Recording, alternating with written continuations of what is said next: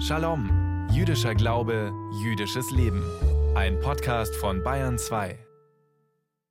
Der Countdown läuft. Nur noch eine Woche. Schon am kommenden Freitag erleben wir die Wintersonnenwende und dann werden die Tage wieder länger.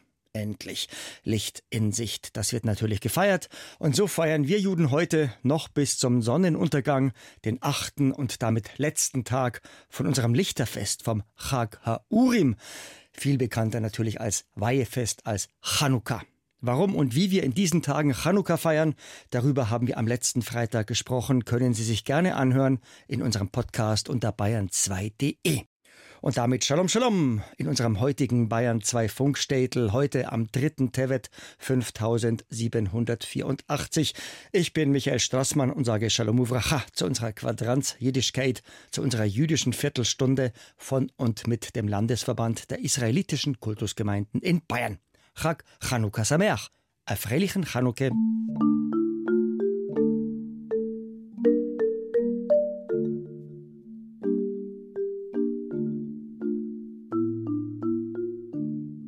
Es gibt Tage, die wird man nie und nimmer vergessen können. Der 9. November 1938 zum Beispiel, grausamer Höhepunkt der Reichspogromnächte in Deutschland. Oder der 11. September 2001, die islamistischen Anschläge in den USA, in New York, auf das World Trade Center und auf das Pentagon. Oder der 7. Oktober in diesem Jahr der 7. Oktober 2023. Die islamistischen Anschläge der Hamas-Terroristen auf Israel mit über 1200 Toten, über 5000 Verletzten und über 200 Verschleppten.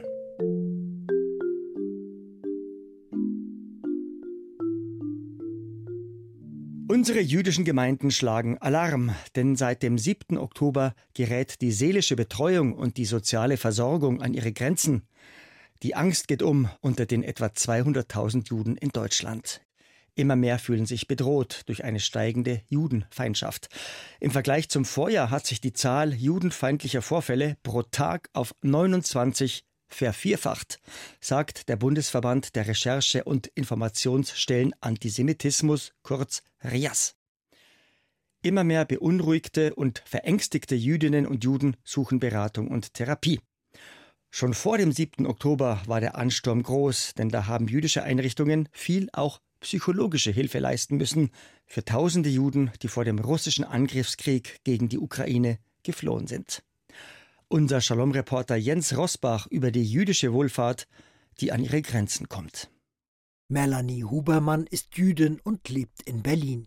Sie ist vorsichtig geworden seit dem Terrorüberfall der Hamas in Israel. Wenn so ein Krieg in Israel ausbricht, ist es eben auch eine reelle Gefahr für Juden überall auf der Welt. Es wirkt sich aus auf deren Sicherheit, egal wo sie leben. Die 49-Jährige und ihr Mann haben drei Töchter, um die sie sich nun besonders sorgen.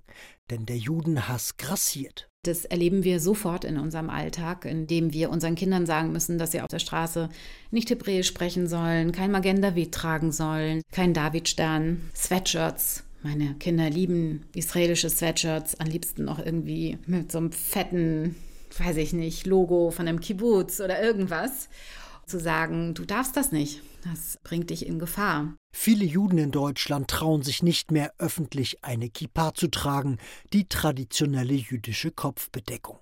Andere überlegen, ihre Mesosah zu entfernen, die kleine religiöse Schriftkapsel an der Eingangstür ihrer Wohnung. Und Shoah-Überlebende fragen sich, ob sie überhaupt noch in die Synagoge gehen können.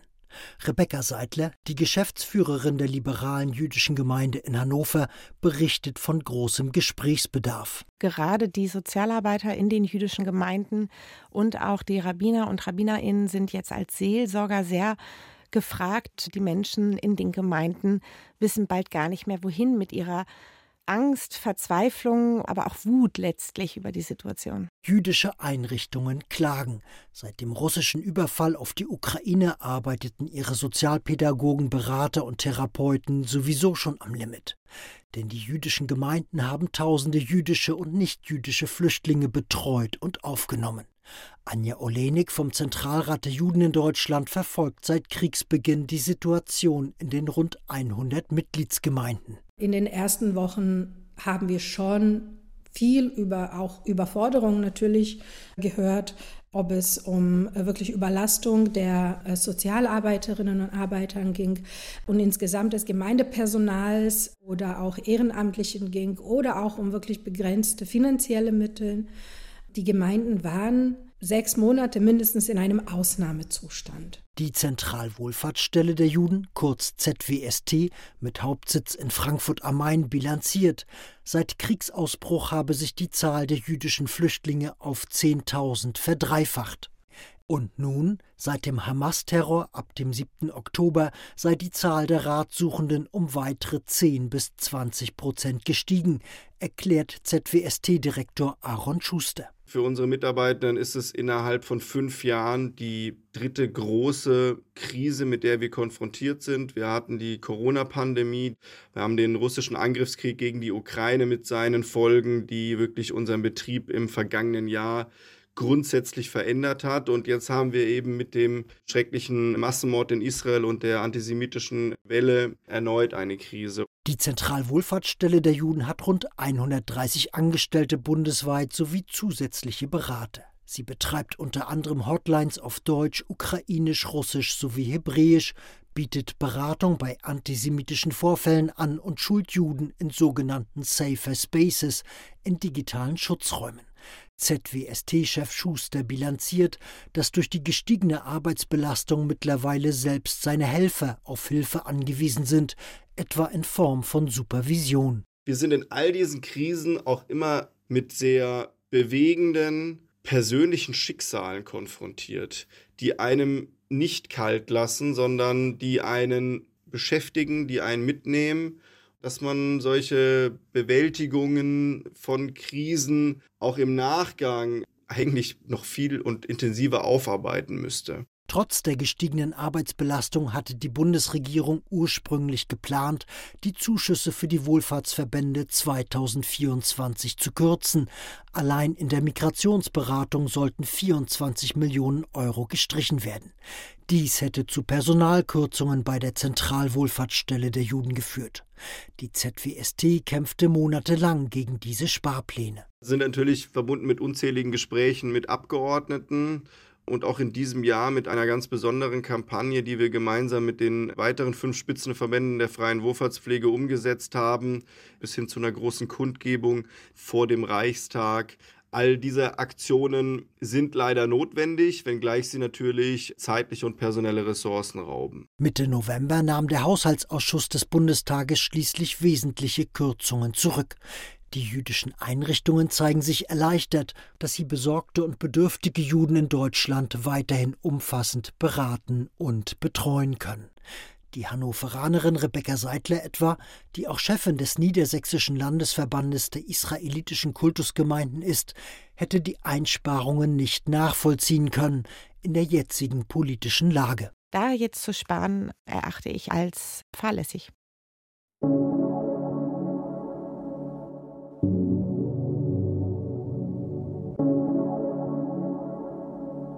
Bayern 2 am Freitagnachmittag zur Einstimmung auf den Schabbat, der bald beginnt, weil ja bald die Sonne untergeht, sagen wir Shalom.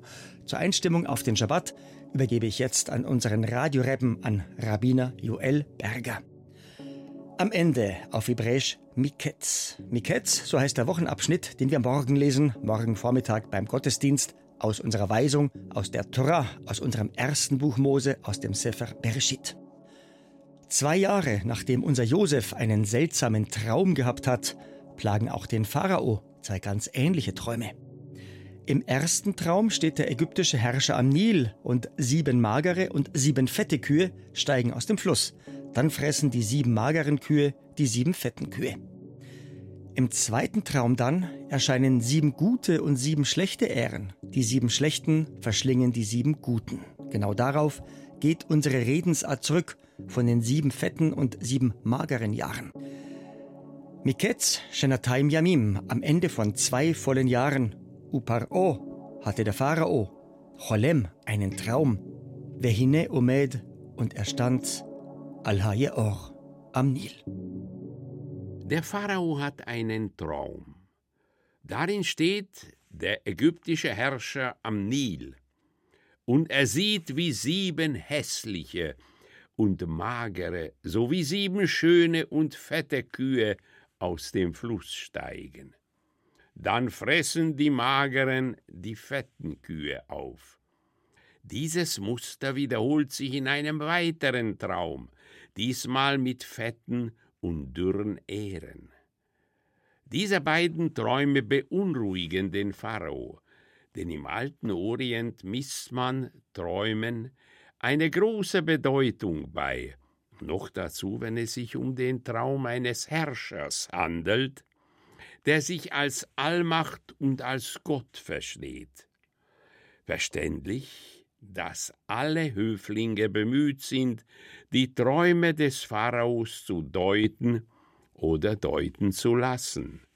Jedoch zeigt sich keiner am Hof imstande, dem Pharao diese Träume vernünftig und zufriedenstellend auszulegen. Da erinnert sich einer der Beamten an einen jungen Hebräer, der Träume vorteilhaft zu deuten vermag. Nur sitzt dieser Hebräer im Gefängnis. Da lässt der Pharao unseren Josef aus dem Kerker holen, in dem er schon lange Jahre unschuldig eingesperrt war. Und Josef sagt zu den Träumen des Pharaos, die sieben schönen Kühe sind sieben Jahre des Wohlstands, und die sieben schönen Ähren sind ebenfalls sieben Jahre des Wohlstandes. Es ist ein und derselbe Traum. Dagegen bedeuten die sieben mageren Kühe, wie auch die sieben ausgetrockneten Ähren, sieben Jahre Hungersnot.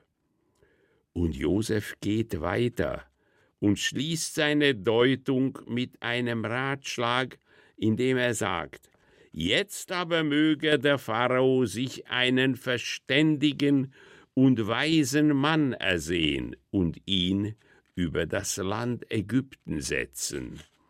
Diese soll in den Jahren des Wohlstandes Lebensmittel sammeln für die kommenden mageren Jahre. Er soll die Vorräte einlagern und dann die Verteilung koordinieren. Man kann davon ausgehen, dass der Ratschlag von unserem Josef gewagt, mutig und nachgerade revolutionär war, besonders wenn man die Traumdeutung und die Schlussfolgerung von unserem Josef mit der Deutung der ägyptischen Höflinge vergleicht. Denn sie deuten dem Pharao den Traum von den sieben Kühen und den sieben Ähren so.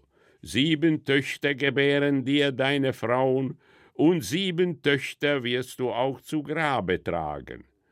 Nach Ansicht der Höflinge können im Traum des Herrschers die sieben fetten Kühe nichts anderes bedeuten als sieben Prinzessinnen, und die sieben unansehnlichen Kühe sind für die Höflinge ein Hinweis auf ihren Tod.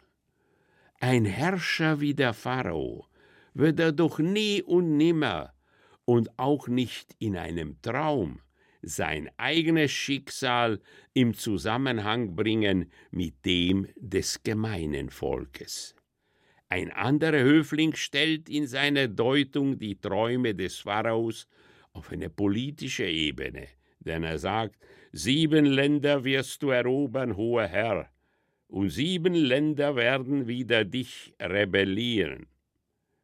Auch diese Deutung hat das Volk im Land am Nil nicht im geringsten im Blick.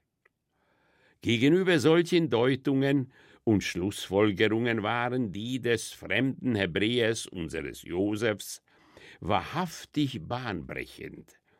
Denn Josef lässt den Herrscher ja auch wissen, dass ohne entsprechende Vorbereitungen seinem Land eine böse Katastrophe droht. Was unser Josef sagt, muss den Pharao beeindruckt haben, denn er nennt Josef zu seinem Bevollmächtigten. Das muss man sich mal vorstellen. Unser Josef, ein Hebräer und für die Ägypter ein Ausländer, wird zum Vizekönig des mächtigen Reiches am Nil. So früh wie heute beginnt der Schabbat erst wieder im kommenden Jahr. Sie wissen ja, der Schabbat beginnt, wenn am Freitagabend die Sonne geht. Und am kommenden Freitag ist ja zum einen Winteranfang und zum anderen auch Wintersonnenwende. Und ab dann werden die Tage wieder länger. Bis dahin müssen wir uns richtig sputen, denn ist der Schabbat angebrochen, dürfen wir ja nichts mehr tun, was Natur in Kultur umwandelt, also auch kein Feuer mehr machen. Deswegen sind unsere Lichtzündzeiten so wichtig, die Zmanim. Also heute zur feierlichen Begrüßung unseres Ruhetages müssten wir unsere beiden Schabbatkerzen angezündet haben. In Pilsen bis um 15.47 Uhr, in Hof bis um 15.50 Uhr und in Weiden bis um 15.53 Uhr.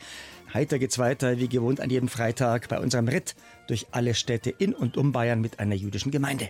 Bayreuth 1557, Straubing sowie Amberg 1555, Regensburg 1556, Bamberg sowie Salzburg 1557, Nürnberg, Fürth sowie Erlangen 1558, München sowie Würzburg 1602, Augsburg 1603, Frankfurt am Main 1604, Ulm 1607 und in Konstanz am Bodensee müssen wir unsere zwei Schabbesleuchter angezündet haben bis um 1613. Wir hören uns wieder am kommenden Freitag hier auf Bayern 2 um kurz nach drei. Der kommende Freitag in unserem Kalender der 10. Tevet 5784. Der Landesverband der israelitischen Kultusgemeinden in Bayern wünscht Ihnen bis zum nächsten Shalom am kommenden Freitag am 10. Tevet eine gute Woche, einen Shavua Tov und ich, der Straßmann Michi, wünscht Git Shabbos, Shabbat Shalom Omevorach. Und weil es ja noch etwa eine Stunde gilt, Chag Chanukah Sameach, freilichen Chanukah, fröhliches Lichterfest am Israel Chai.